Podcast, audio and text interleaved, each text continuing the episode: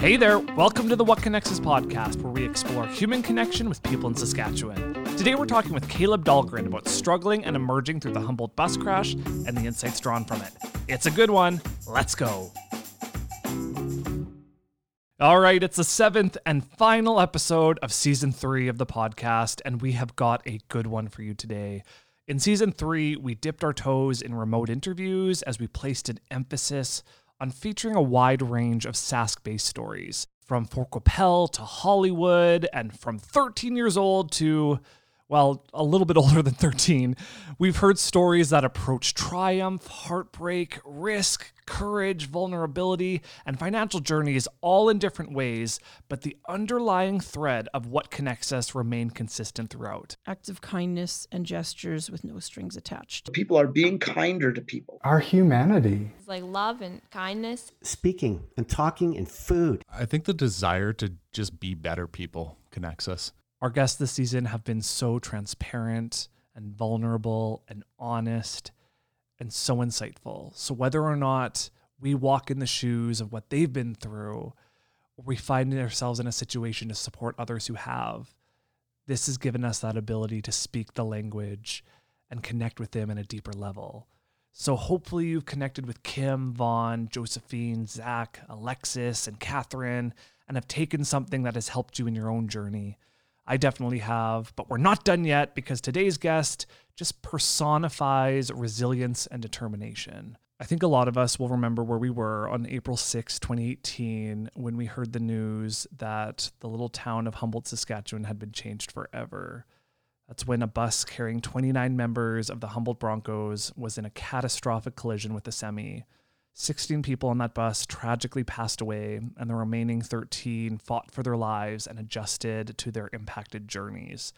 People from across the world were heartbroken, captivated, and unified by this tragedy, and the support for Humboldt Strong was shown across the globe. Today, we're joined by Caleb Dahlgren, who is one of the 13 survivors of the accident. Caleb recently became a best selling author after releasing his incredibly vulnerable and transparent book, Crossroads, that profiles his life leading up to, during, and after the bus crash, and it's truly taken the book world by storm. Not a lot of people know about the adversity that Caleb faced even before his hockey career took him to Humboldt. We discussed that and the perspective he's gained as a type 1 diabetic, the figurative and literal battle scars he's learned via his resilience journey through the bus crash, what the process of writing Crossroads was like, which was so interesting, and how surreal it was to become an internationally recognized author, and finally, how and why he focuses so much of his time on building community wherever he goes. If you've read Crossroads, you know that Caleb is so personable, respectful, and just so wise beyond his years. There's a reason why we left this one for our season finale, so let's waste no more time and get started. What connects us to Caleb? Let's find out. Caleb Dahlgren, welcome to the podcast. Thank you so much for having me on here, Mason. I can't wait to talk to you. It's gonna be a great time. Yeah, it's gonna be fun. I was thinking about a good way to introduce you, and I was thinking about maybe I should put on some music that he would play when he's like coming out of the, the tunnel. But then I read that your go-to song was "Animals" by Nickelback, and that's somehow what got you amped up. Yeah, there's a big divide with Nickelback. I I love them. Yeah. my dad loves them. My mom loves them. Some people hate them, but it's Right. okay. Yeah, Either way, it's it's cool. I, I enjoy it though, I'm not afraid to admit it either. yeah. Neither. I'm. I am. I've seen them. I think three times in concert. I think Nickelback is like the white sunglasses of of music. Like someone just decided one day that they're no longer cool. That's a great way to describe them. I love that. Okay, so let's jump in. Um, so you need no introduction, but I'm really curious how you would introduce yourself. So, in a nutshell, who is Caleb Dahlgren? So I'd say Caleb Dahlgren is a 24 year old man that is living with his parents right now. God love that. Yeah. and uh, heading out to Toronto to start my chiropractic degree, uh, doctoral degree, and uh, born in Moose Jaw, Saskatchewan. Grew up Yeah. in Saskatoon. I guess I can go in depth. I'm a type 1 diabetic, uh, have lived through a lot of different situations. I'm a family guy, friend guy, love sports, um, super positive and upbeat. And then I'd say that I also do lots of philanthropy work with different communities such as diabetes, mental health. Grew up playing hockey, was a student athlete, And like I said, now on to a chiropractic student. Awesome. So we have so much to get into. So let's jump into something you just addressed and you address right away in the book. And that's uh, when you found out that you had diabetes at a really young age. Tell me about that. It was a difficult situation, not gonna lie. As a child growing up with type 1 diabetes, you get put in different situations that normal children don't. Mhm. And so when I was four, I was just actually at my babysitter's, and in the morning from about 8 a.m. till around 11, I ended up drinking four liter gallon of milk. Oh, wow. And as you can imagine, a four year old drinking a four gallon, four liter gallon, that's a lot. Mhm. So I was going to the bathroom constantly, and my babysitter thought there was something up. So she called my parents and said, like, you need to get Caleb to the hospital. Something's wrong with him. Mm. So sure enough, my dad came and picked me up. And on our way to the hospital, we stopped back at my house in Moose Jaw. He had to change the clothes. And so whatever, we went back home. And as we were home, I stuck my head under the sink in the bathroom and locked my door and turned on the water to get more water in my mouth because I was that thirsty. I just couldn't quench the thirst. And my dad was like, Caleb, you need to open up. Like, we got to go. And I was like, no, I'm too thirsty, kind of thing. Mhm. And so finally opened the door and he was like, why are you doing that? I was like, I was so thirsty. I didn't want you to bother me. I was Mhm. like, whoa, okay, like we got to get you there now. So it rushed me to the hospital. Within about two hours, doctor came up to my dad, said, your son's a type 1 diabetic and he'll be insulin dependent for the rest of his life Mhm. and that was a huge shot to my family to me uh, we had no idea what exactly it entailed both my parents are nurses by trade so Right. they had a bit of an idea but other than that they didn't really know what, what life was going to offer Mm. so fast forward to going through at the hospital i didn't like it whatsoever despised my time in the hospital i said i hate this doctor's house i'm going to throw this chair through the window so i get sent home Mhm. and I didn't do that, thankfully. Um, but uh, I ended up getting sent home after a couple days. My parents were able to manage it quite well and manage me, and so uh, I was fortunate enough to leave. And then as soon as I left, I got home, and about half an hour, twenty minutes later, I had to get another needle. That was when it really hit me that it wasn't just in the hospital; it was that this is my new life. Mm. That these needles are gonna be something that I have to deal with not just once, but five times a day. Right. and it was really really difficult for the first three months with our family. Um, i'd question my parents. I'd be like you don't love me. You're hurting me. Why are you pinning me down? Like and imagine. i'd even every time it was time to get a needle it'd be hide and go seek but i legit didn't want to be found. And i'd try running away. I tried hiding. I would never run away from home. I never made it that far but i definitely like would hide in the basement or when it was time i'd avoid it at all costs and it was hard it was really hard for us you think about like a kid, like the two biggest things that they have like fears of are like monsters under the bed and like a needle. So I can't even imagine having to do it a number of times during a day. Yeah, and I was fortunate enough to not really be scared of needles. It was more I was scared of the. Well, actually, no, I would have been scared of needles at the start. I think I grew on to it, but Yeah. um, I think it was the pain that the needles brought For sure. and like the inconvenience that it brought to me too in the time. Because Mhm. I wanted to just go and be outside with my friends, but no, you gotta stay home and give yourself a needle. Yeah. So Yeah. like that was a little bit of a difference situation for me. Yeah. Um, and so then after those three months, I finally kind of learned the concept that I have to find the positive over negative, and that this is something I need to do to survive. I need insulin and through needles to survive. Yeah. There's nothing else I can do about that. So once I finally got that concept, it became a lot easier for me. And I was still able to pursue my dreams and passions. I never let it stop me, but it was definitely a difficult time at the start. Yeah. And I was fortunate enough to play hockey at a high level growing up. Never really let diabetes hold me back. Right. So you refer to your mom in the book as being militant when you were first diagnosed, and that so, reminds me so much of my sister. My my nephew has severe allergies and intolerances, and I can only imagine how much worry your mother was bearing during that moment, especially as a as a nurse herself. So, Mhm. what advice would you give a parent who is coming to terms with a new diagnosis like type one diabetes with their kid? I'd say some advice would be that it does get better over time Mhm. and that to continue trusting the process because a lot of times you have to be rigid, I think. Because if you're not rigid, it becomes an oh, whatever situation. And later on in life, the child would be a, a little more lackadaisical and not take good care of themselves. Right. However, on the other spectrum, if you're too militant and too hardcore, then also scares a child Yeah. and the child becomes scared and that if they go high they're going to die and if they go low they're going to die and that's mm-hmm. not the case either so you have to be somewhat in the middle And I think the big thing for us was that we found a way to make anything work. Right. It wasn't like, no, you can't because you have your diabetes. It was like, okay, we'll have to take an extra step to prepare for this, but we can still do it. Right. And I think that's the big thing, and that's the mindset you have to have Yeah. with being a type 1 diabetic, or even really other illnesses or diseases too. Mhm. Say you're paralyzed. It's like, yeah, we can still do that. We just got to take a couple more steps than other people, Right. It's fine. Yeah. And so that was what it was with diabetes. And I think that mindset is huge, but also that it does get easier. And there are lots of positives to it too. Yeah. Like at the age of four, I was counting carbs and I was looking on nutritional labels. I was able to go to school, have my own cell phone. So I Yeah. call my parents. I was really independent at a very, very young age, Yeah. super mature beyond my years. Yeah. So I think that definitely helped me. So there are lots of positives. And yeah, it's difficult. And knowing that you can't be perfect is another great one too, because Right. some people try to be perfect and you can't, especially Right. as a diabetic. But you have to definitely try to aim for excellence and achieve excellence. So what did you learn as a kid? You're talking about how as as a parent you have to be careful what you're signaling to your kids. How did you feel like um, you have to navigate this with your peers and making sure you don't feel like super different? Or what advice would you give them? It'd be just to make fun, not like make fun of it, but make it fun. Mm. And the way that I did it was with my friends. I checked my blood sugars at lunch whenever I was at school, which involved me literally poking my finger and then drawing blood out of my finger.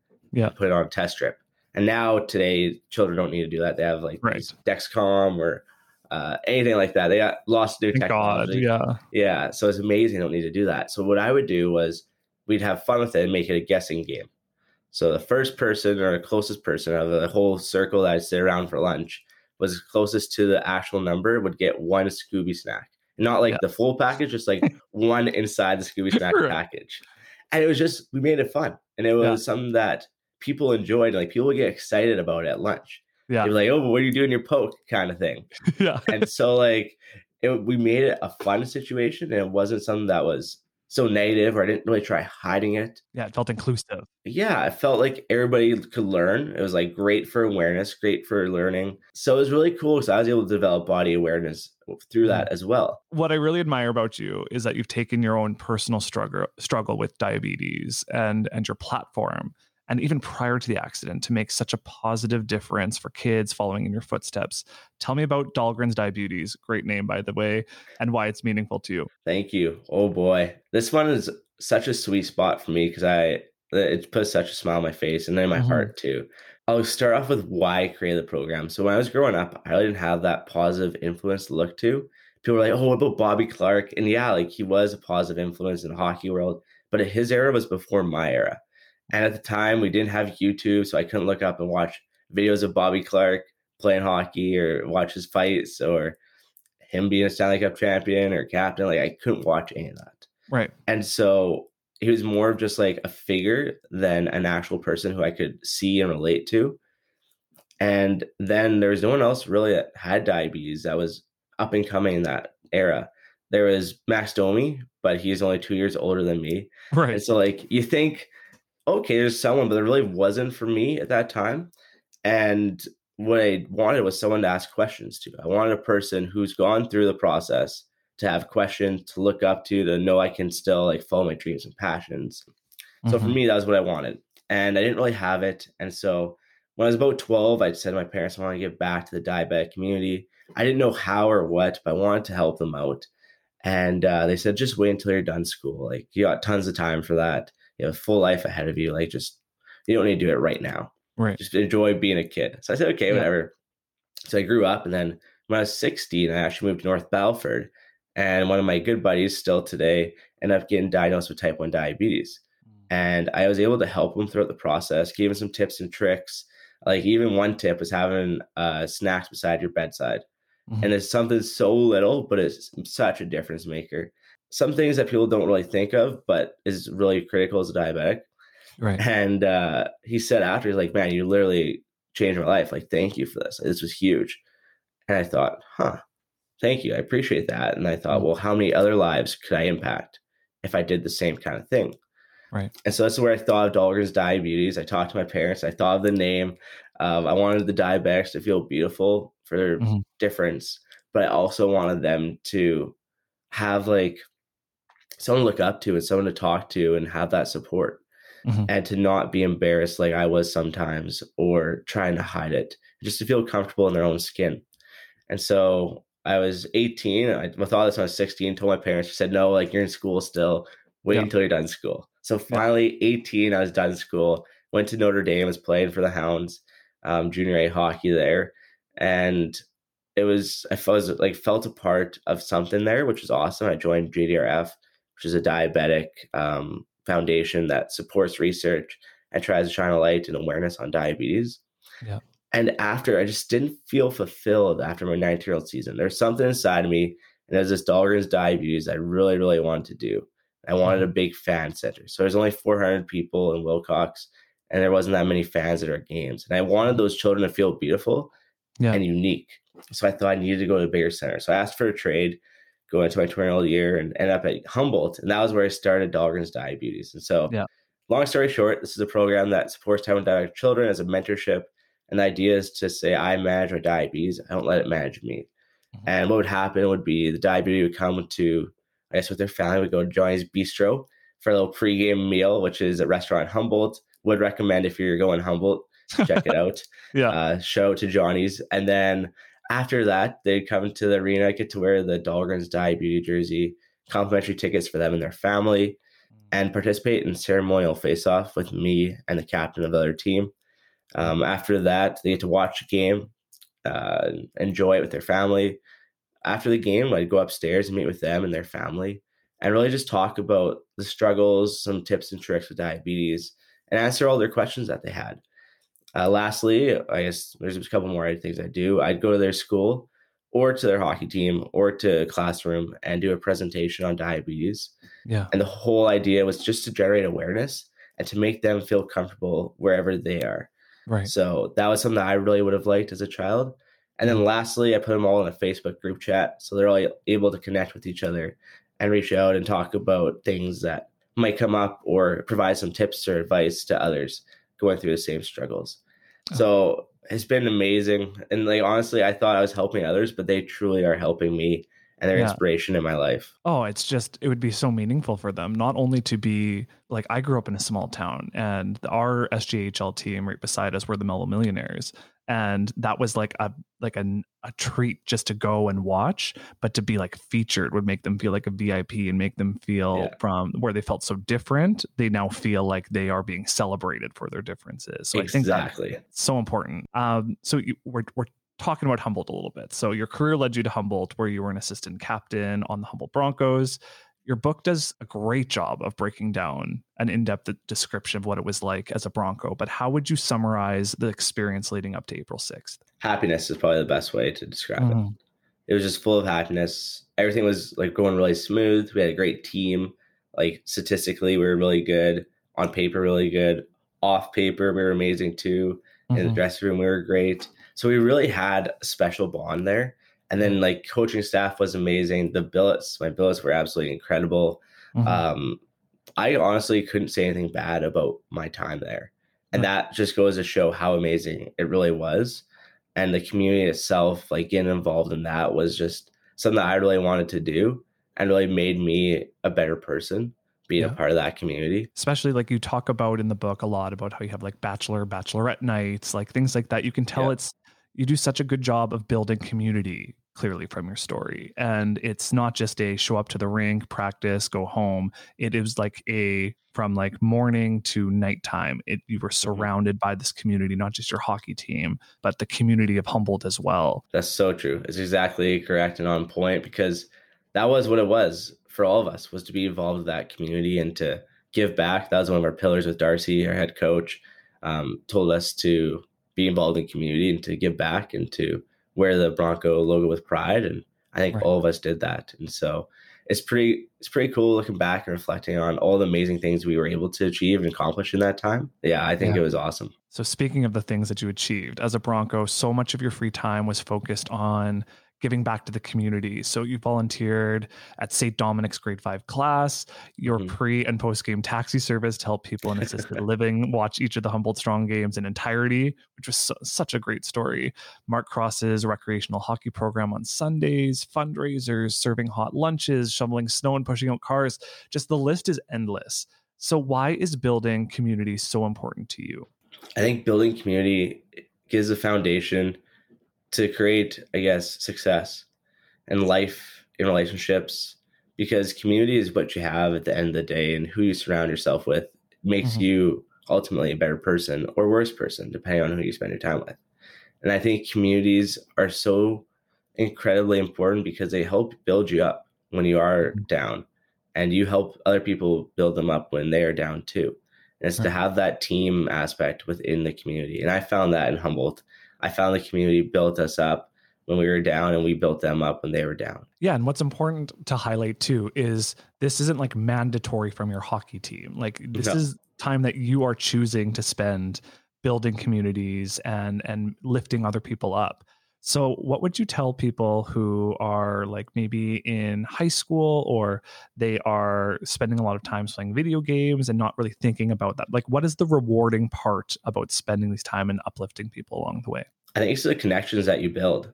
And looking back at it, one of the coolest connections I think is my taxi crew. Yeah. And like having them as people in my life and like the things that they go through on a daily basis. Like for example, Shane who has Down syndrome. Like the thing that he goes through on a daily basis and what I go through, not even similar. Not Right. even similar. And the fact that he has such a positive zest for life, a big smile on his face, upbeat, loves sports, like Mhm. always wears his heart on his sleeve. Like that's the stuff that you don't get through video games. Right. to tell you that right now. I used to be a video gamer when I was about 12, 13, Yeah. 14, and I didn't get that. I didn't get Yeah. that at all. But through the community, I got that. And I Mhm. really think it was something that I look back on and reflect is all the relationships I developed. Oh, for sure. Um, are you all right if we moved into some questions about the the bus accident? For sure. Let's go ahead. Awesome. So there's so much we could talk about um, between the the the crash and the book, but since you provide such an in-depth retelling in your book, I'd like to for the conversation to complement what you've already talked about and focus on what it was like to write a book like this. So let's start with the phrase, and I'm going to butcher this. Is it em- emargo or Yeah, struggle or emerge? Yeah, Luctor et Emergo. Okay. Yeah. Okay. I didn't do too bad, but you, you did you did much better. Uh, so that's Notre Dame's motto and the team you played for right before the Broncos. This has been such an overall theme for your life so far, but especially over these past three years. If you had to summarize these past three years, how would you describe the experience? life changing would be a great word to describe it. And I think that can be taken in a negative and con- positive connotation. And I say it positively because Yeah. it has been life changing. Literally every facet of my life has changed since the crash, other than my family and friends. And I think Mhm. that's part about life is being adaptable and able to move into new things. And for me, still I'm the same person, which is amazing. There's also a lot more to me that I've been able to find and develop and grow. And so my mindset has changed, which everybody should as well throughout life. I've able been able to learn so much more about myself, uh, about how I heal, how I handle situations. I was able to persevere. I have now acquired brain injury, so I have a severe traumatic brain injury that I have to live with, which is Right. similar to diabetes in a sense, where Yeah. um, you're not. This is like completely different, where you can't tell. Like I completely appear normal to a lot of people, Right. but on different situations, if I'm up late, I have to go to bed early, or I can't risk certain situations either. So I can't play a game of hockey, let's say, and take a hit and then Yeah. end up in the state that I should have been in. So for the listeners here who haven't read Crossroads, um, I suffered a severe traumatic brain injury, and it was super as severe as I shouldn't be able to remember my name, how to walk, or how to talk. Um, I should be in a vegetative state. And a part of that vegetative state would be like forever, or that I'd have to work my way back into somewhat of a normal life. Mhm. And fortunately, I haven't had that situation. But if you looked at the image of my brain, you would think that I was in that state. Yeah. And so for me, it's the best way to describe is I have this little bubble. And in this bubble, if I do things, the bubble switches back and forth, and that's okay. And that's my brain. Um, Mhm. It switches back and forth. But if I get hit or something happens and it pops, then I could end up in that state of vegetative and being in the Mhm. vegetative state I should have been in. And so they call it like being called a miracle is really weird and something that Yeah. I've learned to accept, but it's just something that doesn't really sit well. But uh, I think it's something that you gotta take for what it is. And I'm just forever grateful to even be here and forever grateful to have um, all my injuries somewhat healed for the most part of my brain and able to have a normal life. But then also there's like the emotional, mental toll too, because this is just the physical I was talking about Yeah. and mentally losing 16 people who you consider family is heartbreaking Mhm. but the fact that i was able to reframe it and be like okay if i wasn't here how would i want people who are here to live their life Right. or even reframe it as using it as motivation on the days that i don't feel like doing stuff or i feel like just curling up and going to bed and just trying to sleep or something like that like i use it as motivation and Mhm. also that i found happiness in things that i can control and not Yeah. focusing on things i can't control so there's so much that has changed but it's also cool to see how i've come out of this and how everybody else has came out of this too i think it's amazing and they're truly Yeah. resilient we are all truly Yeah. resilient Totally. And I think what's interesting in the book, you outline even before the crash in part one, you talk about um, your journey with diabetes and then your your father's health struggles as well. So Mhm. it's almost like when this horribly traumatic um, component of your life happens, you've kind of gone through some exercises prior to to to build into that resilience journey. And what's you talk about being a you call, I think you call it the miracle bubble is Mhm. that you feel like you are ready to to play hockey and you are ready to go to York University, but you have psychologists and you have doctors taking a look at your brain scan saying no like there's no way you should even be like walking at that moment how frustrating is that for you to want to move past but you have professionals saying stop you have to you have to take a look at this first I take everything with a grain of salt for sure. And Mhm. I honestly thought in that summer, because I was doing these tests and I was like breaking records on these tests. And yeah it's like at the time, it's like, okay, if I'm breaking records, am I really that brain injured? Like, yes, I suffered a brain injury. And yes, my moods changed. And yes, I felt different than I normally did. And yes, I don't remember four and a half days. But why am I breaking records on these tests? Like, yeah it doesn't correlate. I understand I suffered a brain injury for sure, but I didn't know if it was that severe. I thought it was honestly Right. the wrong image. Yeah. And so I when they said like don't go to school, you're gonna fail, don't go to school, you're gonna fall into a bad lifestyle. I was like, you don't even really know me though. And like Yeah. I've had so much more things happen in my past that I've had to persevere through. And yes, this is like one of the biggest things I still had to persevere through, but it's still something that I want to persevere through. If I Mm. didn't have that will or didn't have that drive, then I would have stayed back and I went to known. And I think the thing about life is that you never know until you take the risk. Mm, And for me, if I went to York University and I failed, then the doctors were right. Like, congratulations, you guys are right. I shouldn't have gone there. I'll come back home and I'll live a normal life back home. I'll stay with my family. But if I go there and I succeed, then that's just opening so much more doors for me in the future and able to show that I can persevere through honestly anything life throws my way. And that even though there will be some hard days, there's going to be some good days too Mhm. and to focus on the things I can control. And I have nothing to discredit the medical profession. I'm going to be in it too. Um, Yeah. It was just something that for me, I felt like I needed to try. and we will talk about the no spoilers on on how you succeeded we'll talk about that later but yeah it's struggle and emerge is is such a key component of that. Um, and you talked about those days that you don't remember and I, I would say one of the most striking and impactful parts of the book is when you begin the retelling of the tragedy and then you list empty pages that only list the dates at the top that symbolizes the day after the accident where you have no memory. What's it like to wake up in a hospital with no recollection of what happened? It's it's hard to say if there's a word to describe it, but I was I was clueless. Like it was just Hmm. it was shock. It was not really fear. It was just clueless. Like, and I tried putting it all together pretty fast. I thought, okay, well, I'm in a hospital. And I thought I was dreaming at first. But Yeah. then once I kind of came with it, I was like, okay, I'm in a hospital. I have a neck brace on. I must have got checked from behind. Like, it Yeah. must have happened tonight. I must have played the game. Must have got hit. I don't remember the game, but I must have got checked from behind. Right. That's the only logical reasoning for me being here. So I asked, and my parents were like, no, what do you mean? And so that was when it was like, what do you mean? What do I mean? Like that's the only thing that really makes sense. And I was like, well, then maybe I fell in warm ups. And that was when my mind started like questioning things. I was like, well, then what actually happened? Yeah. So it was definitely difficult to wrap your head around the fact that you lost 16 people that you Mhm. consider to be family, but also like I couldn't even really to internally take it in because I had to go to physio within a couple minutes.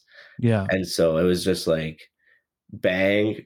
And then I just didn't believe it. I checked Twitter and I saw like prayers for Humboldt, Humboldt Strong being trending, lots Yeah. of pictures and sticks out on the porch.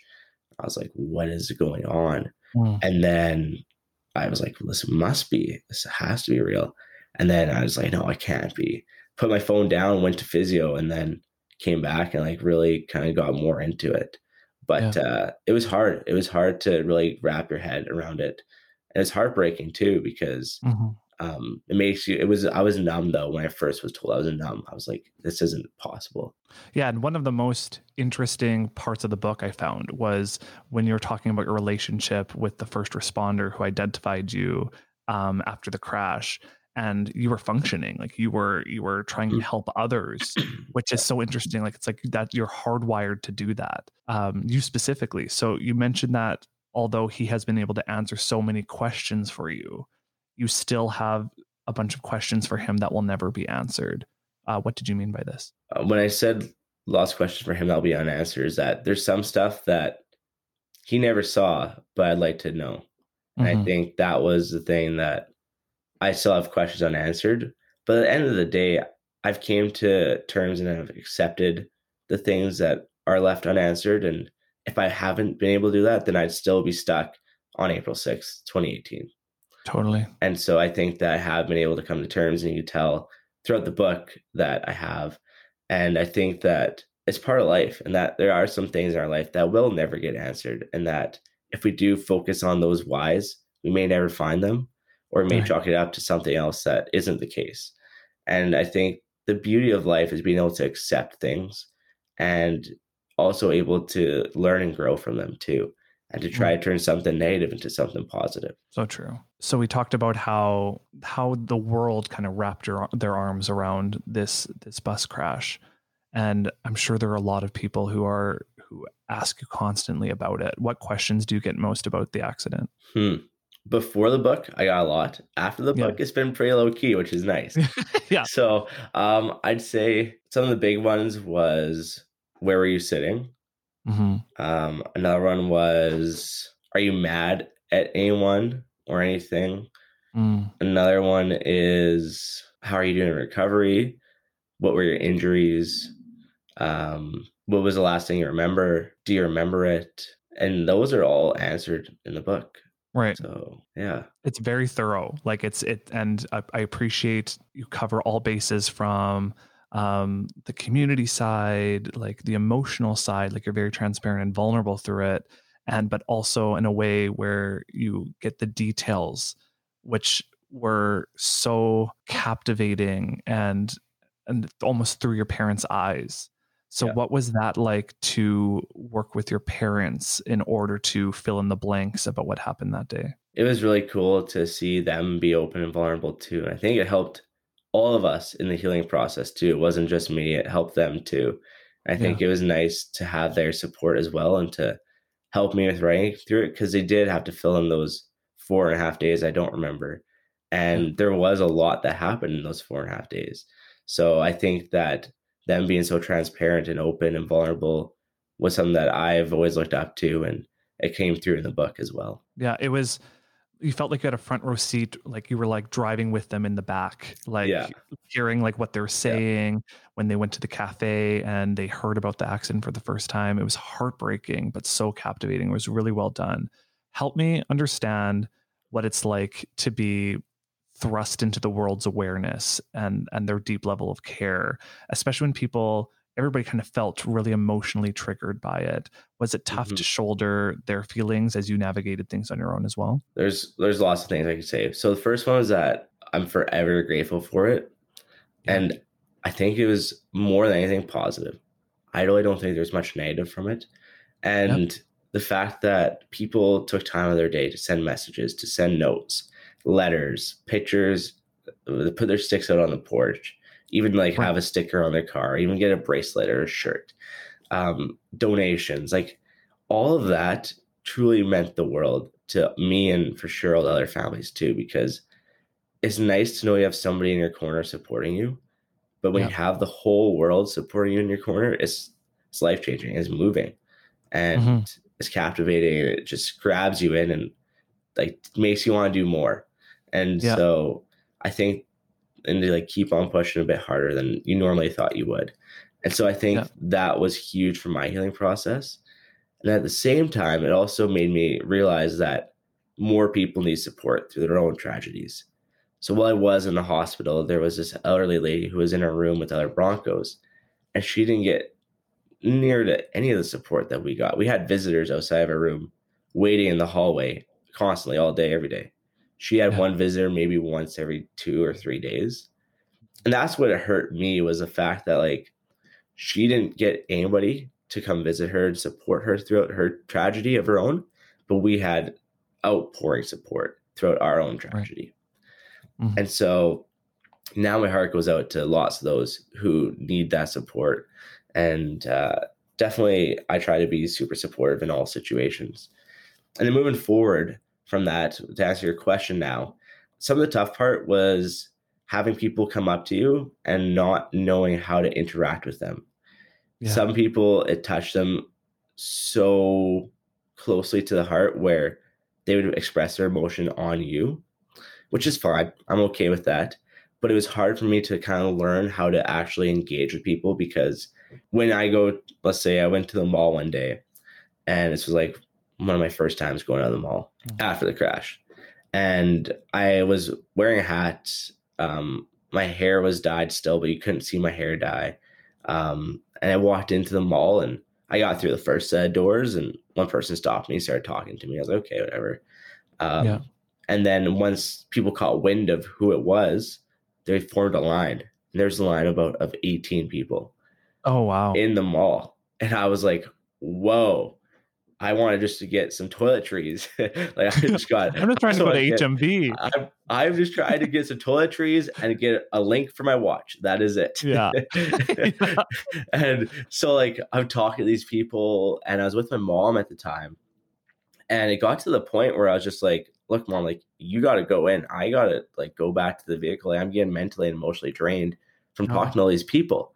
And everybody had a story and everybody told me about the day they remembered it, um, what they were Mm. doing at that time.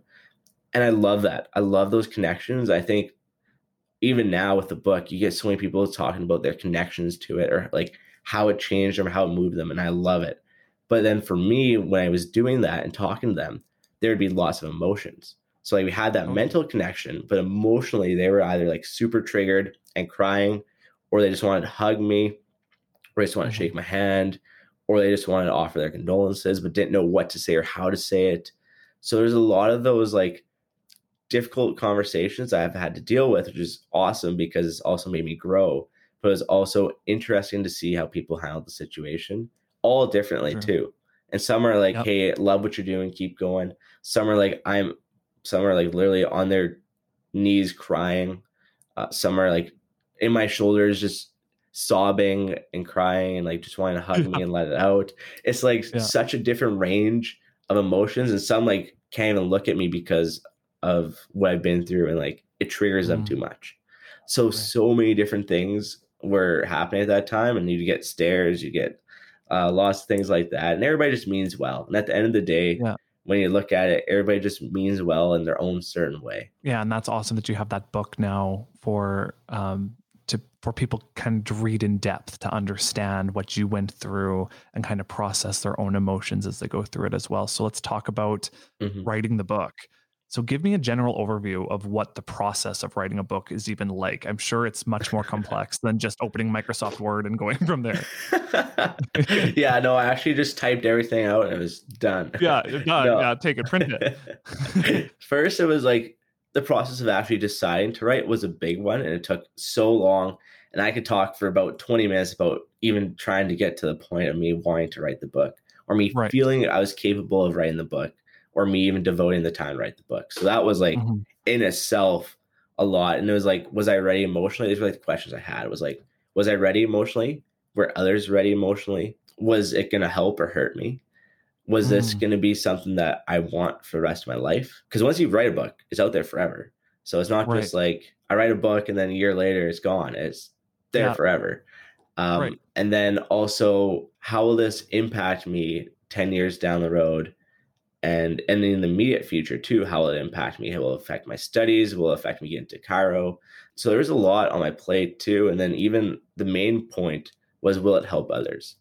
Because I said to my agent, Jeff Loans, who's absolutely incredible, um, I said, like, I'm only going to write a book if it helps other people. I was adamant about that throughout the whole process. As I said, I want this to help others.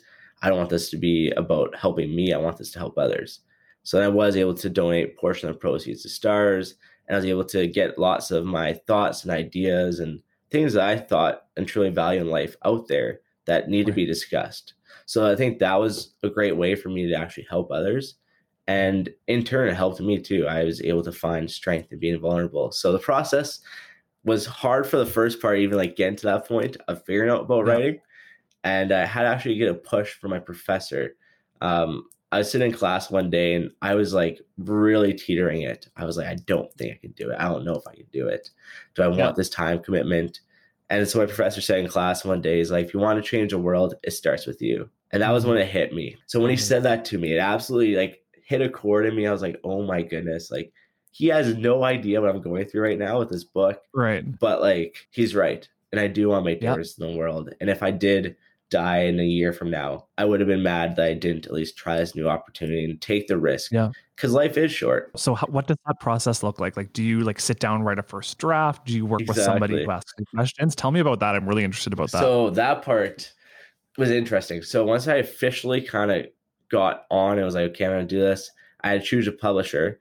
And I Mhm. was fortunate enough to have two major publishers. Well, I had quite a few, but I had two major ones I was really interested in. And one was Penguin Random Yeah. House, and the other one was Yeah. HarperCollins. And Crazy. so both of them are huge ones in Canada um, and even North America too. Mhm. But uh, I ended up picking HarperCollins. I just felt a little more comfortable with them would be the best way to describe it. Just felt more comfortable. And secondly was choosing a co-author because Mm. I knew I couldn't write this alone.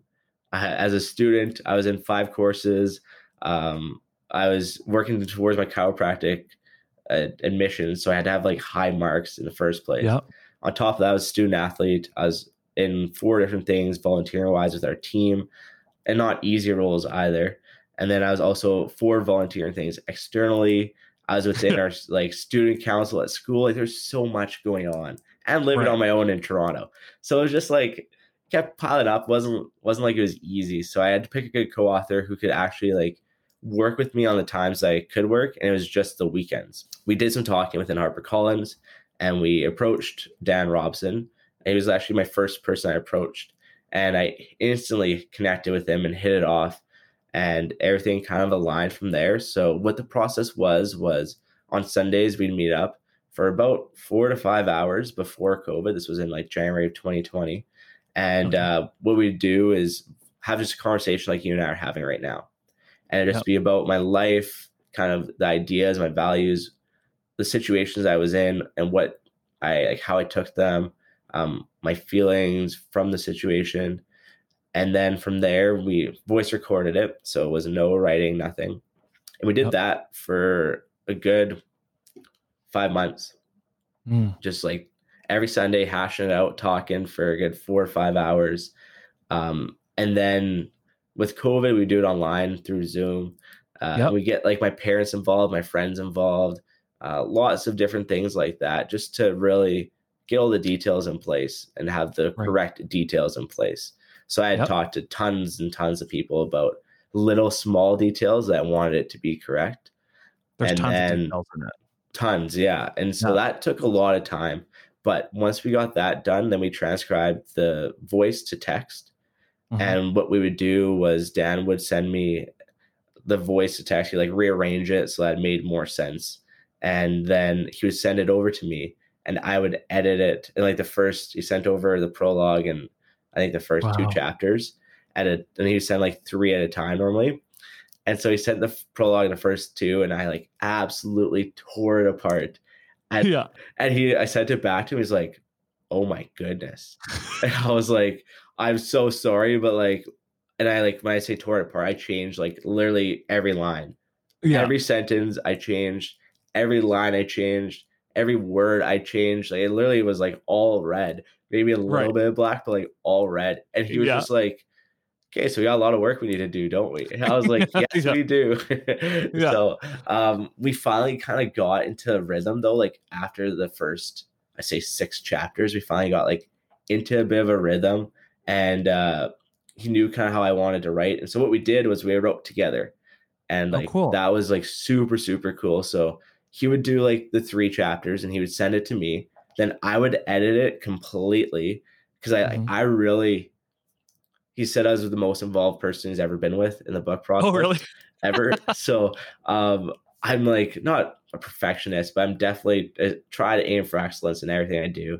And with Well, this, it's also your story, right? Like Yeah. you want to get this right. Like Oh, this yeah. is your legacy. and yeah. I'm like going all in. Like if I do something Mhm. in anything in life, I am all in. I'm not just half in. I'm not just like Yeah. gonna give a little bit. I'm gonna be all in. And Right. so like it took he actually didn't realize I was gonna be that all in either. And so Yeah. what we did was he would send his three like as he changed the text and like try and move things around to make it flow. And then he sent it to me, and then I would edit it completely. And then uh, we'd go on a Zoom call, share the screen, and we'd go through it together after. Gotcha. And that worked super, super well. And it was really efficient, good with time. I was good to like throw my thoughts out there too. And like I had tons of ideas before. Like you said, those four and a half blank pages, that was my idea.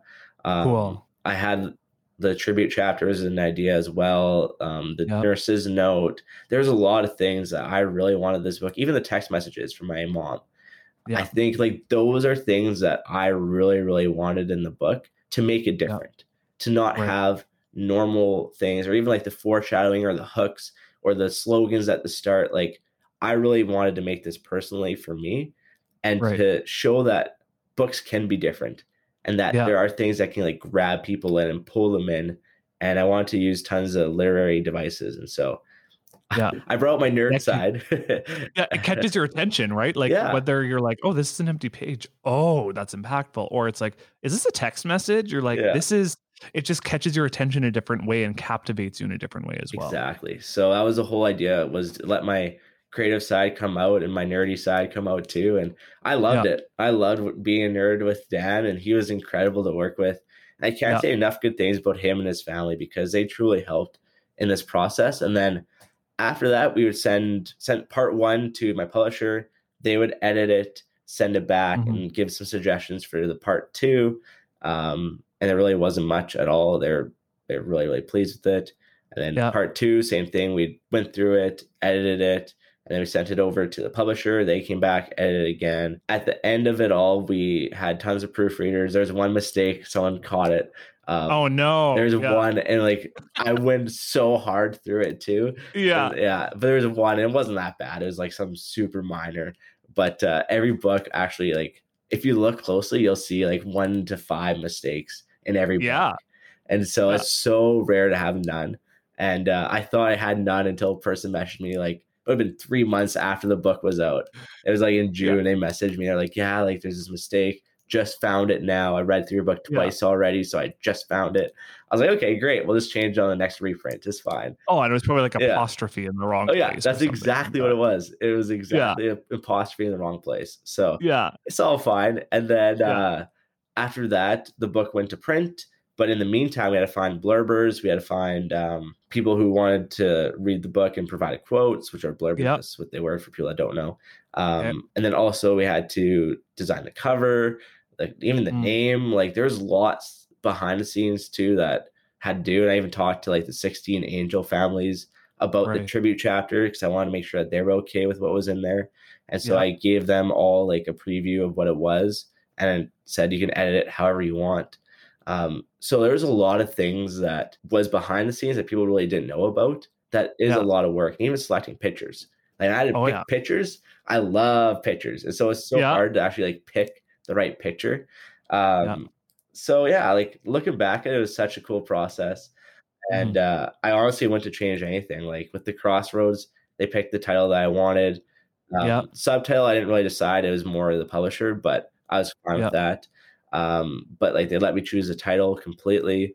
They let me choose how I wanted to do my cover, and I I got to pick the whole cover from top to Yeah. bottom. I designed it myself. I got the picture idea myself. I yeah, so like they let me take full reins on this. I normally publishers don't, and that's why I felt so comfortable with HarperCollins was that they said like this is your book, and we're gonna let you Mm. do what you want to do with it.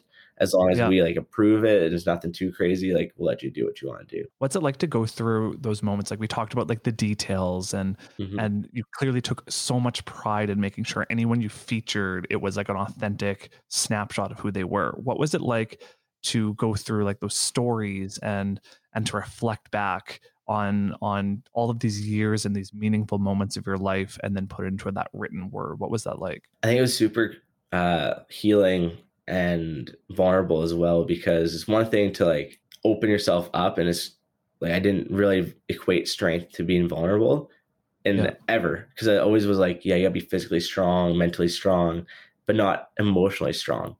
And I think that's where vulnerability comes in is the emotional side. And Yeah. for me, I found strength in being vulnerable. And so when I went back and looked at it, it was like all these connections. I keep relating back, but it was a community. It, like even my teacher in grade eight, in Mr. McMaster, grade seven, Kelly Lacey, like I remember these people still and the impact that they had on me as a person. And Yeah. so when I went back and like went through all these memories or about my personal trainer, and my teammate, and those were things that I never even like really knew at the time bothered me, but they did. And Yeah. then to heal from everything, I really feel fully healed from everything that I've dealt with in my life. I think Right. there's so much beauty in that. And the fact that I have accepted everything that has happened. I have no fear or I have no remorse or I have no anger or pain. I just have love. And I think that's the beautiful part about it. Oh, that's awesome. So, when you were days away from releasing the book, how nerve wracking was it to not only release a piece of work you've been working on for so long, like almost like a like a project, but it's your story. It's it's one that that tells about your life and deeply personal insights from it. What was what were you feeling right before you were about to release the book? I was more than anything excited. Yeah. I just I knew how much hard work I put into it Mhm. and how I literally put my whole heart into it too. It wasn't Yeah. just like where I felt like, oh, it wouldn't be if it was a bust and people didn't like it, I wouldn't care because I literally put my whole heart into it and I did the best I Yeah. could. Yeah. And people liked it, and that's great. I think for me, it was more just excitement just to see what happens too. Yeah. Because I didn't know what was going to come. It could have been great, could have been horrible. Um, Mhm. And that's okay. Either way, I was okay with it at the time. I was like, well, if it's great, it's great. If it's bad, it's bad. That's fine. As long as this helps people. And that was the whole mindset that I had was that it would help people. So Right. I knew no matter what, if I sold one book, I was donating a portion of proceeds to stars. And that was Yeah. the whole goal. That was the whole goal was to actually make a difference. And if I could save somebody's life, I think that is truly something life changing. And sure. so I know for me, the second chance at life has been awesome. I've tried to make the most of it. But even before the crash, I always try to live life to the fullest too. Because I Yeah. knew how fast it could go away with my dad, my personal trainer, and my teammate. Like it could be gone in an instant. So that's why I knew like with this, I was like, I'm I'm happy with how hard I put my hard work into here. And so I was Yeah. not really too nervous to be honest. It was more just like excitement and curiosity of how people are gonna respond to the book. Yeah, you got to live big. Yeah. Learn that in the book. Yeah. So, take me to the release of the book and what that ride was like. that was awesome. I think I wasn't expecting all the attention either, to be honest. That Yeah. was overwhelming a bit, I'd say, because I'm a pretty low key guy, not gonna lie. Um, Yeah. But obviously, I got thrust into the spotlight quite fast after the crash. But Yeah. if you were to look at me beforehand, I didn't really do too much media. I did lots of like awareness, which I think are Yeah. two different situations. Totally. Awareness is like with through my speeches and being a part of JDRF and volunteering. Media was different, and so I had to take some lessons in media. Um, Yeah. And so like that first day was just full interviews. Second day, full interviews. Third day, full interviews. Fourth day, And if we know anything about hockey players, it is like the typical media interview. They don't tell you anything. It's all like, "Oh yeah, it was a real team effort, and uh, it was nice to dump some pucks into the other end of the Yeah. net." Like this is, oh yeah, you have to be like quite um, articulate in these interviews. It's much different. Exactly. So for me, that was like one of the things was did some training. I did lots of prep beforehand. And like these are things that people don't think of about the book process. They think, okay, you Mhm. write a book and that's it. But no, Yeah. there's so much more that goes behind it. There's the media, the marketing, the PR, um, even the engagement, like trying to get people interested. There's just there's tons of different things that people don't really think of. Even the response of people, like the book was not released until the 16th officially, but there was Yeah. people getting the book on March like 10th, Yeah. and from the bookstore because the bookstore put it out early because they got it oh really? And so like people are messaging me like your book's not supposed to be released, but like why, Oh. why how do we get your book? Like I'm reading it right now. It's awesome. I'm like, well, that's good. You're Yeah. reading it, but like maybe try not posting it.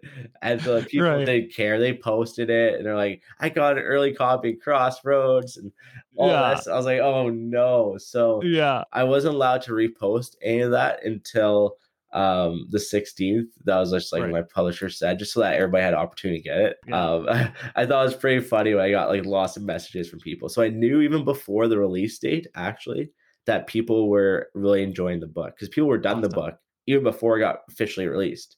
yeah. So yeah, that was cool to see. So I want to give you the opportunity to shamelessly brag about the success of the book.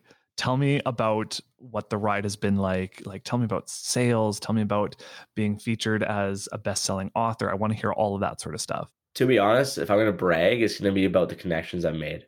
Going into it, you're gonna probably laugh, and everybody in the book world is gonna laugh. But I was actually at my conference with Harper Collins, and I was with everybody, and they're like, uh, it was the first week, and I was named whatever bestseller out of the gate, and they're like, "How's it feel?" And I was like, "It's okay. Like that wasn't really my goal." And everybody's Right. like, and everybody's faces are just like, "Oh, Yeah. did he just say that?" And I was like, yeah. I was like, seriously, it wasn't my goal. Like, Right. my goal was to connect with people. And I said, the connections on our part have been unbelievable. Like, I have people telling me their life stories about things that they've gone through in life that has challenged them or changed them, or even how my book has connected with them and have made them have a different view on the world. One man reached out to me and said, like, hey, I was battling concussions, I'm playing professional hockey right now. And I read your book and I think I'm going to pack it in. He said, like, I think Yeah. you just saved my life. She said, if Oh. I take another hit to my head, I probably wouldn't be in a good spot. Right. And I was just like, wow, like the touch of that, or even someone like about how they were having suicidal thoughts and Right. they were actually thinking about doing it soon. And my book came out and they were curious about it. So they read my book just just to read a book kind of thing. Yeah. And after they read the book, it literally spun their whole world around. And now they're doing amazing. And I actually have kept in contact with them. And they're doing amazing, seeing a counselor, um, working on it, and really enjoying life right now. So, like, Yeah. that's the bragging that I want to talk about, not how many books I've sold or the sales or anything like that. It's the that the awareness for stars. It's about the connections, like I said, and being able to shine a spotlight on things that truly matter, like uh, hope, family, resilience, uh, positivity, um, Mhm. mindset, even like mental and physical health. Lots of things, brain injury awareness, diabetes. There's tons of things that I put in the book that I really want to talk about. And so that's what is nice for me is to have that connection with people. That that is the most Saskatchewan answer I've ever heard. Like I don't want to brag about the success about it. I want to talk about how I'm elevating and helping others as well. That's so awesome. So we let's talk about stars. Let's talk about why um, the choice to donate a portion of the book sales to Stars Air Ambulance and the Pegasus Project was so important to you. You've kind of talked about it, and, and I'm not surprised you did because you're like everything you do is meant to help others. It seems like. But tell me about that process and what it's been like like to to work with stars in that aspect. Working with stars has been an absolute blessing. They are such a great organization so i'm really grateful to be part of their team. And the reason why i want to do it was because on april 6th they help save lives but it's the fact mm-hmm. that they save lives every day. It's not just on april 6th 2018 is they save lives every day. And right. i didn't know about their service to be honest until my team and family needed it. And that was one of the big things that was an issue within me was that I didn't know about what they did and how much they impact lives. Like they literally save lives every single day. And once I found that out, I said, well, I need to do more. Like I have to help them out. They help save some of my teammates and my family members. And so for me, that was one of the big things was to help other people throughout their own challenges when life is near the end and they need that support. Oh, so true. Okay, let's call a quick intermission. Kaleb needed to utilize Star services during the bus crash and often speaks about how they helped save his life, which is why he's donating a portion of the book sales to support Stars and their Pegasus project. Connexus is also a huge supporter of Stars and are the presenting sponsor of the Pegasus project. So, to break down why and how Connexus supports Stars and why you should too, I have Courtney Rink, the manager of community engagement, on the line. Take it away, Courtney. Thanks, Mason. I'd absolutely love to tell you about the partnership that Connexus has with Stars. This is one that I personally am so excited about, but I know Connexus is too, because anyone across the province of Saskatchewan may need access to a critical health service that STARS really provides. And ultimately, having a reliable air ambulance available can really mean the difference between life and death. They're focusing on putting the right tools in the hands of the best talent, and in return, what this does is not only save time, but saves lives. Our $500,000 contribution is to go towards the much needed aircraft fleet with the latest cutting edge medical tools available, and truly something that they need to keep the fight in flight. For us, contributing to this campaign is a way for us to ensure that all of Saskatchewan residents have access to this life saving care when they need it most, now and for future generations to come. Oh, Mason, but you did mention one more thing, which is the Pegasus Project, which I do not want to forget. We are so excited to be the presenting sponsor for this.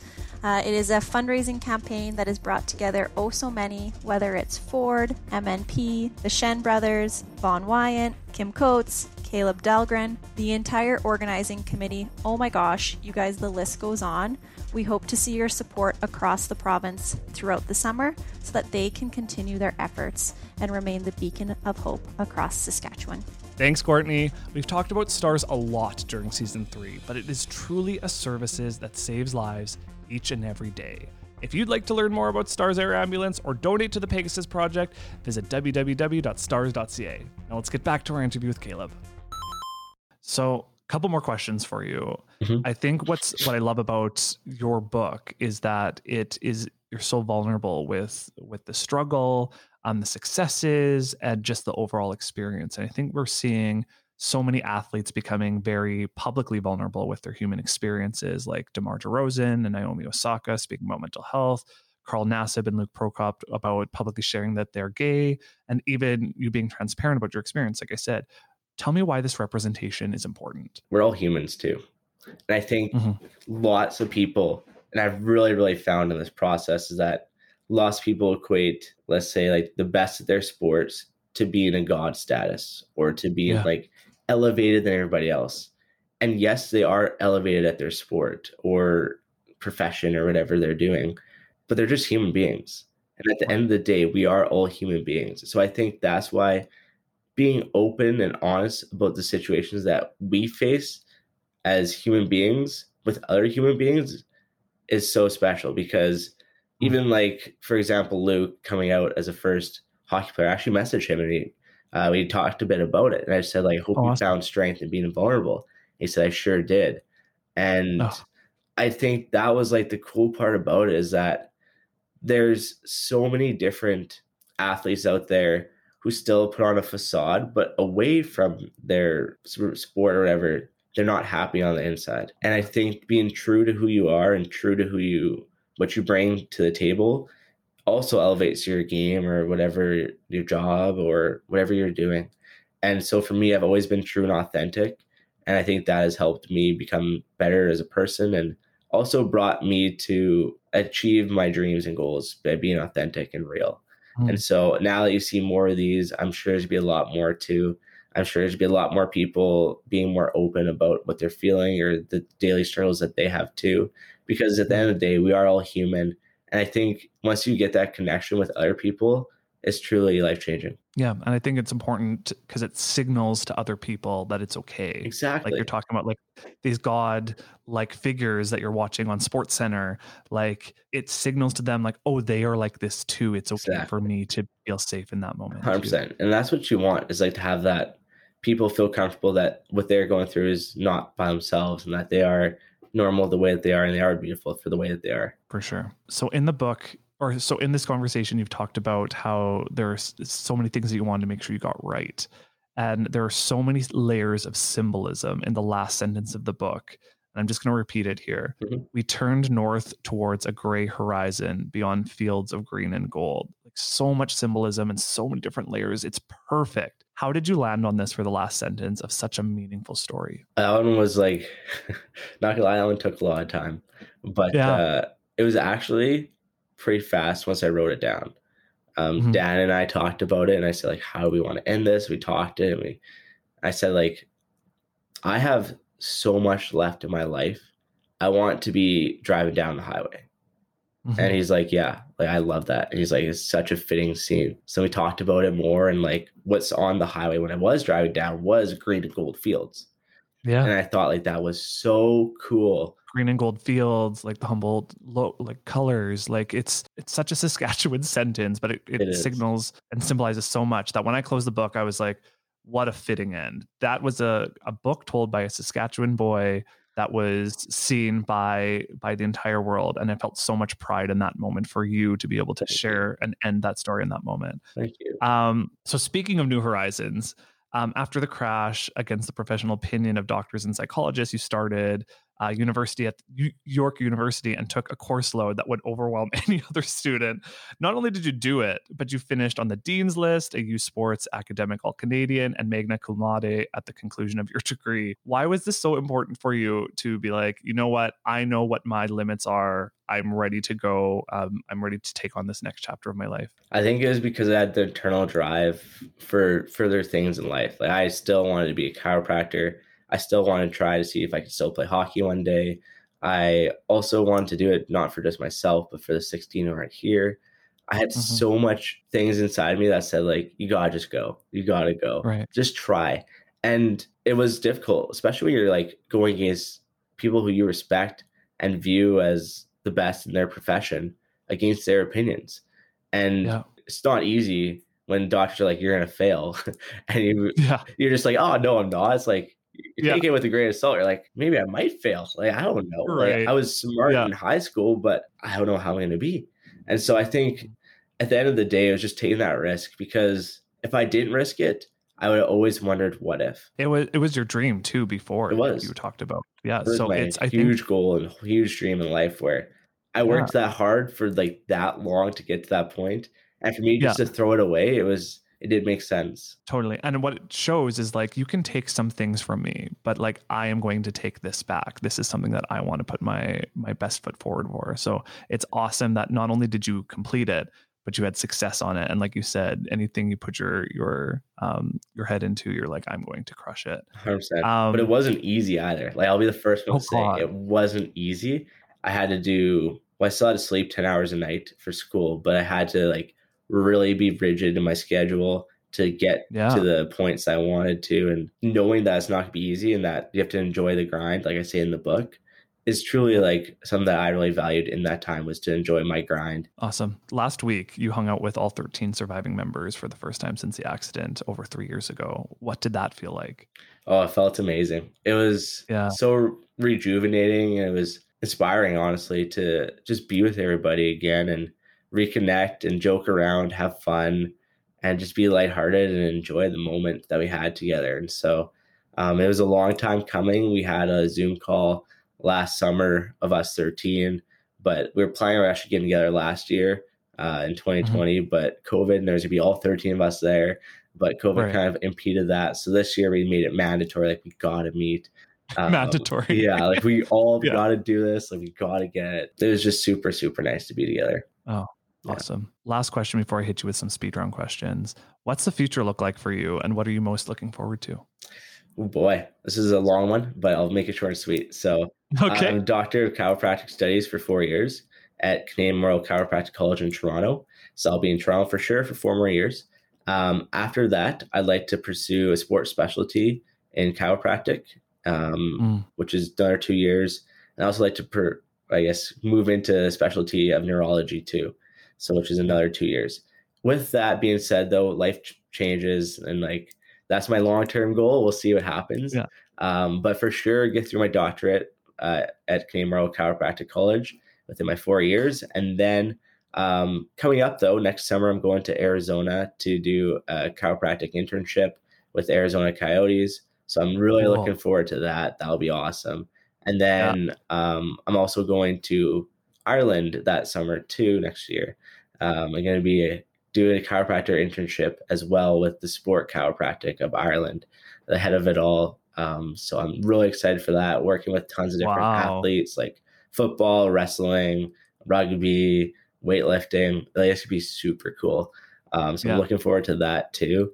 Yeah, like I just want to have a normal life too. Like I don't, I'm not planning ever writing another book again. I don't plan on doing a movie. Like I, I'm, I'm done right. with that kind of chapter. I think like I've I've done it with the book and I'm able to set that chapter down. And now it's like move on into other aspects of my life that I really enjoy and like friendships, family, um, and all that. So I'm just gonna try to live life to yeah. the fullest and travel and just make the most of it. That's so exciting. And what I love about like everything you do, it seems it's like you you struggle and emerge. Like you you go through something and then you come back and not just learn from it, you want to help others through it. So it's yeah. so cool that you are going into sports as a sports chiropractor. Like you're going to just be able to help people not only from the science side but from the emotional side as well yeah. and that's going to be like super valuable okay before we let you go i'm going to hit you with some speed round questions here to to learn a little bit more about you on a different level so first one is you talked about your first cell phone having a cell phone when you were were very young. Yeah. Outside of like the bag phone, do you remember what your first cool phone was? Was it like a BlackBerry? Yeah. Like, do you remember what Motorola Razr? Yes, that's a good one. I had one of those too. Yeah, not the Razr, with the, yeah. skinny one. Yeah, the, the Razr. Yeah, I was able to play yeah. music off that, and I thought it was so cool. I was jamming up yeah. to that. Yeah. was it like the was it like the metallic blue one? No, it was metallic gray. Gotcha. I like the metallic blue one, but I didn't have it when I went and got my Great. Razrs. So. I had the blue one. Oh, yeah, that's yeah. cool. um, next question. Um, Connexus did get a shout out in your book, and you joked about how you felt underqualified to be giving financial literacy presentations as a young hockey player. So I want to give you the opportunity to redeem yourself now that you're outside of hockey, have a commerce degree, and are a successful author. What financial literacy tip do you have for our audience? Invest. I would invest your money and uh, make a good budget plan. Good. Well done. Well done. Yeah. Uh, next question. uh, you mentioned Scooby snacks throughout the book, and we've talked about them here. Is that your go-to junk food, or do you have another one? Does ice cream count as junk food? Because I love ice cream. Absolutely. Love ice cream. That's my go-to. Is it like a blizzard, or is it like like an artist artisanal ice cream? Like, no, what is like, your typical ice cream go-to? So this is so Saskatchewan. I mean, if you go to Homestead in Saskatoon, yeah, I get the avalanche, and that's to die for. That's yeah, the yeah. soft serve avalanches. I go Skor Oreo. You can't go wrong. Uh, you can't go wrong. Anybody who's in Saskatoon area, Homestead, Skor Oreo avalanche, and you're gonna love it. Okay, two questions left for you. Okay. Um, what what Mighty Ducks character are you? Goldberg. You're Goldberg? No, Why Goldberg? Uh, I'm kidding. I'm kidding. Yeah, I'll, I'll go with Goldberg. I like Goldberg. He's hilarious. Sure. Yeah. Everybody uh, likes Goldberg. Yeah, I like Goldberg. He's just funny. I not like him whatsoever. Probably the complete opposite. But if yeah. I had to choose someone to be in a movie, it'd be Goldberg. there was a moment in your book when you were talking about your injuries that you had and you couldn't grip the stick, and it was like t- took me back to that like Adam Banks moment where like Coach Bombay tells him to like to grip the stick and like to rotate it. Yes, that's what all I can picture. Okay, well, yeah. give me that Adam Banks. I'll take that. Yeah, I like that. awesome. Uh, last question for you: What connects us? I honestly think it's motion and passions. Yeah, totally. Thank you so much, Kaleb. Like your story is just like a paramount one for so many people in not just the province, but the world. And I think people love to hear what you have to say, not just from your story, but also from what you have to say for awareness for diabetes, um, the the issues that you had with your dad. You have so much to give, and I'm just really honored that you you took some time to spend it with us to hear not just what the writing the book was like, but um, behind the curtain of, of what things looked like from uh, the Humboldt tragedy as well. So thank you so much for spending some time with us today. Thank you. It's been an honor to talk to you guys. And I also think none of that connects us is values in life. And you have amazing yeah. values as well. And thank you for being so great with me and way, way prepared and ahead of the schedule. And so thank you very much, Mason. I really appreciate our conversations. Oh, I appreciate you too, Kaleb. And I appreciate all of you listening right now and for joining us because that's a wrap on season three of the What Connects Us podcast. I truly hope you've been taking something from these conversations to help you connect with others and that it's been easier for you to have conversations about the role that money plays in our hopes, in our dreams, and in our fears. Before you get on with your day, if you're enjoying the podcast, please do us a favor and leave a review on Apple Podcasts, Spotify, or wherever you're listening to the podcast. And please hit that subscribe or follow button. This helps us so much and allows us to continue telling these amazing Saskatchewan based stories. Thank you so much for listening. It truly means the world. We'll be back at the end of September to kick off season four. Let's connect then.